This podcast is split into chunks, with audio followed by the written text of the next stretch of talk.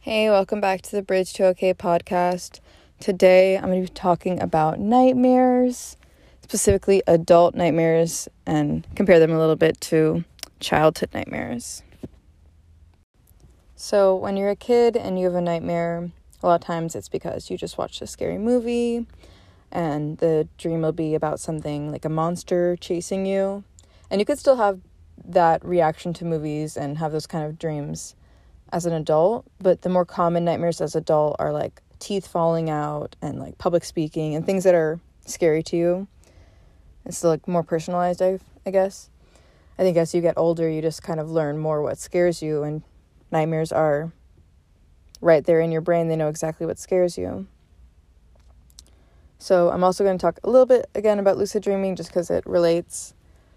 But I'm going to talk about some nightmares that just like general ideas of what kind of nightmares I have as an adult. I've had two ones this past two years about, but they really are lasting and I have to process them. So I'm sure other people can relate. My nightmares are about like, unfortunately, things that are real crisis and tragedies that can happen, like stalking and assault, like scary men trying to hurt me like it's not out of the question that those good th- those things can and do happen in real life. Um so and it's like I have to feel grateful that it's only a dream but then it's like okay but this is still the reality of the fear that I have to live in and I mean that's just not fair.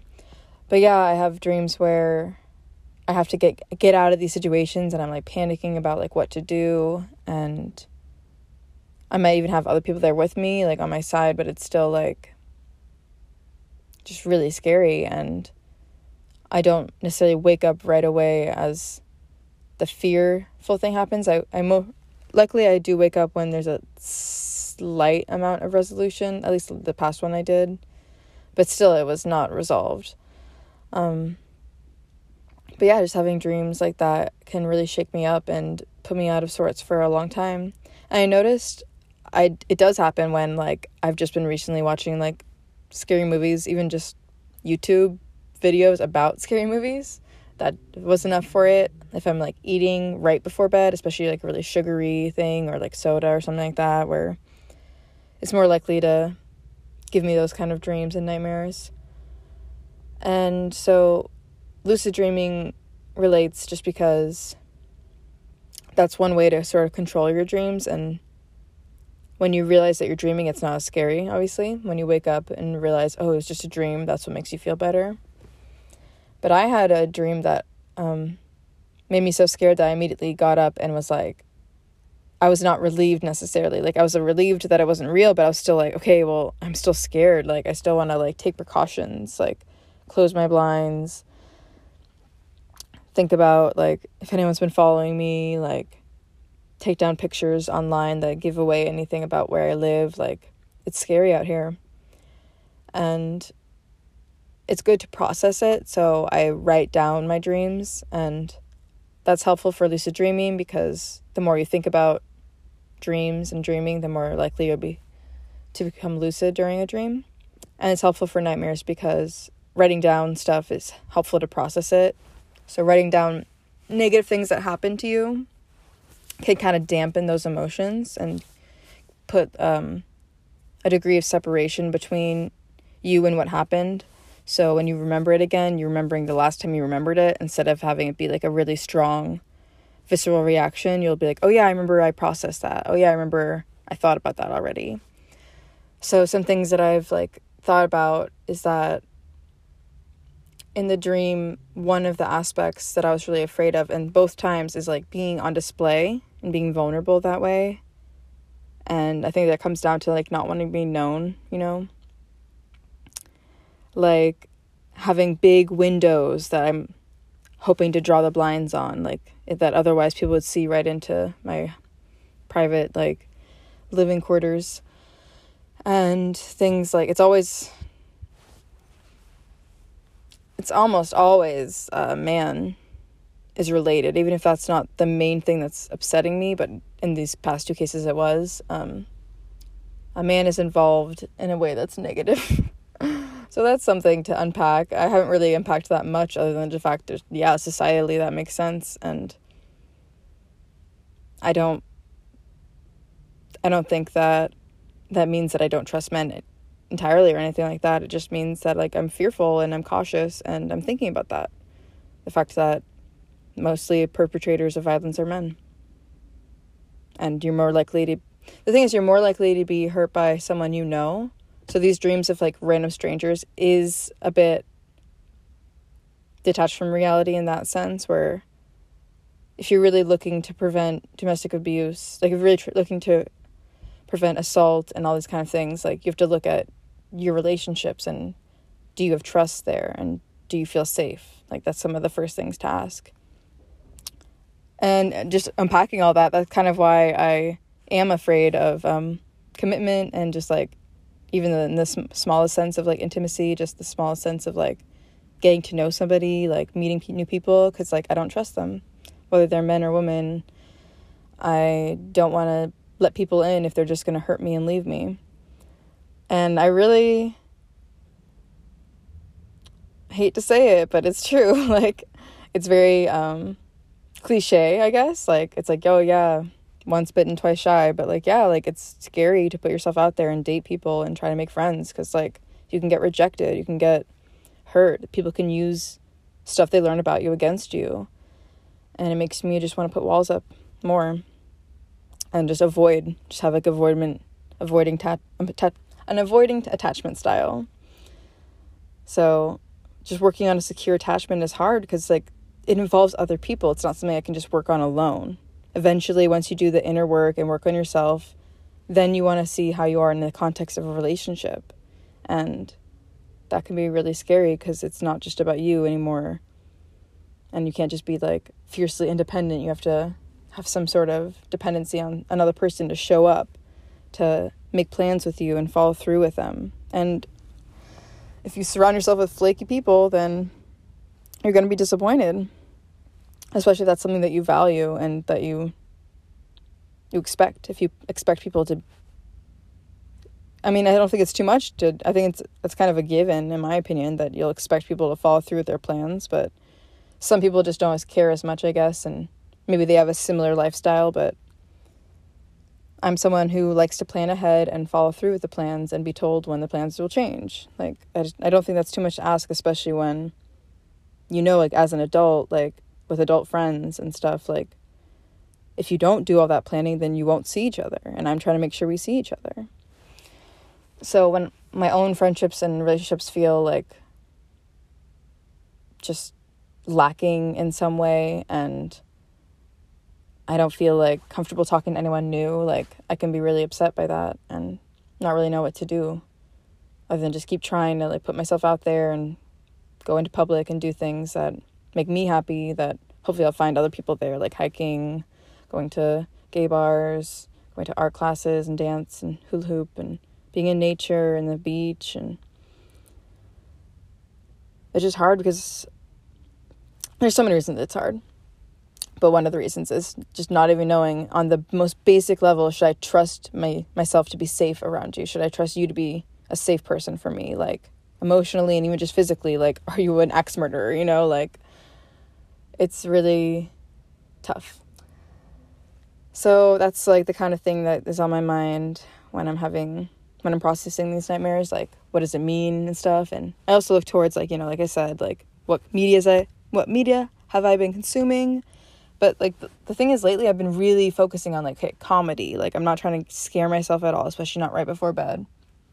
But just one day of like looking at different youtube videos like that that are ranking scary movies and scary movie genres like horror versus thriller all these things that i'm really interested in and i like I, I guess it just affected me this time and maybe it affects me more often and i just don't remember the dreams sometimes.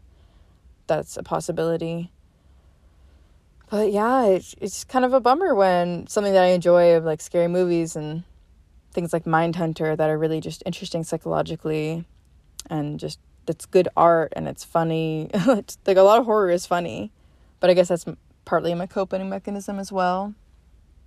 but yeah, it's kind of a bummer when I realize that I can't necessarily consume that without getting a nightmare sometimes. Like I feel like a kid in that way. Like, oh, really? Like I'm still that's still a thing. Like I feel like that wasn't even a thing that much when I was a kid. Like I would watch I wouldn't have nightmares from scary movies. I would have nightmares. They're like recurring nightmares. I had the whole monster chasing you thing like when I was a young kid. As I got older, it became more nuanced, more like more like an energy thing, like just a really nerve-wracking dreams that are like just anxiety inducing. But then that would end up being like a really big thing, like one small mistake leading to a really big thing, and that goes right into my anxiety. Like, but yeah, I was surprised by these dreams. I just didn't know that that was what's going on in my brain. So I'm I'm happy at least to have this information, right? That's all I can do with it. Is just take it as knowledge. I've talked about dreams before on the podcast when I talked about lucid dreaming. But just to like do a little recap, like there's a lot of different thought processes when looking at what do dreams mean. There's you can like look up little dictionary definitions, like dream dictionary, like what does this mean? What does that mean? Like teeth falling out would mean like perfectionism. But like if specifically you've had moments where like at the doctor or otherwise where you have teeth pulled, it could be related to that. And then like if someone dies, you might just be afraid of losing them and things like that where sometimes it's really specific and it tells you like a specific reason wh- why you'd have that dream, but it's always important to be indiv- individualizing the interpretation you have of your dream because it's your dream and your psyche. And you and your therapist and people who know you probably could tell you better than an internet definition of it, but it is important to notice that our society does have a lot of symbols and archetypes. So it does make sense for these really symbolic dreams to happen, especially if you're looking at something that's specific to your culture. Like in some cultures, having a dream that has like God in it or that has like telling you to do something would be a prophetic dream, like a, a message from God, and that would be seen as like holy and important and you would people would take that with reverence and not just brush it off. And that's one reason why my nightmares scare me because I, I entertain that idea of I'm like am I just having a prophetic dream? And like this is a prophecy that's I'm like having like a premonition and like this is gonna happen? Or I'm like having some sort of extrasensory understanding of like what's going on around me like not extrasensory just like intuition you know like so I think that's part of why it scares me when that happens because I'm like, am I picking up on something? like, hopefully it's just fear because certainly not wish fulfillment, which is another purpose of dreams, just like living out your fantasy. I feel like I never get those. It's always just like work. Like, I feel like I have so many dreams just about work and just doing what I do on a daily basis. But it's, I notice the locations are always different. And it's interesting to look into like how my dreams differ from other people's and how my dreams have changed over the years. And looking into lucid dreaming has made me really interested in all of that. And there is a book by Sigmund Freud about interpreting dreams. I've never read it. I know that he's not necessarily. It's important to learn about Freud, but it's not needed to see him as an all knowing source. Like, not all of his theories have been backed up. His theory of psychotherapy where you just do free association has been helpful for some people, but it's not the only way to do therapy for sure. There's many different approaches, and it's important to find the right one for you. So, when Freud would look at dreams, he would look at, you know, I think he would look at as wish fulfillment, like um, obviously the different envies. Like, um, if a woman had a dream about being a man, then that would be like penis envy. And then I think a different psychologist uh, coined the term, I think, womb envy, maybe like the idea that men are jealous that they never get to like carry a child and have that connection to their children which I found very interesting because I have talked about men talked to men about that before where they they feel kind of left out, which is really interesting because it's like it's a really hard process to go through. You have to be menstruating your whole life and then get pregnant and then deal with that pregnancy and then deal with childbirth and then eventually have menopause like i feel like they're only looking at one aspect of it which is like the connection aspect of like carrying the child and breastfeeding and stuff but they don't look at all the the cramps and the bleeding and many different forms of bleeding. So yeah. It, there's pros and cons right? And i can't really remember any other things about freud. I'll, I'll update if i do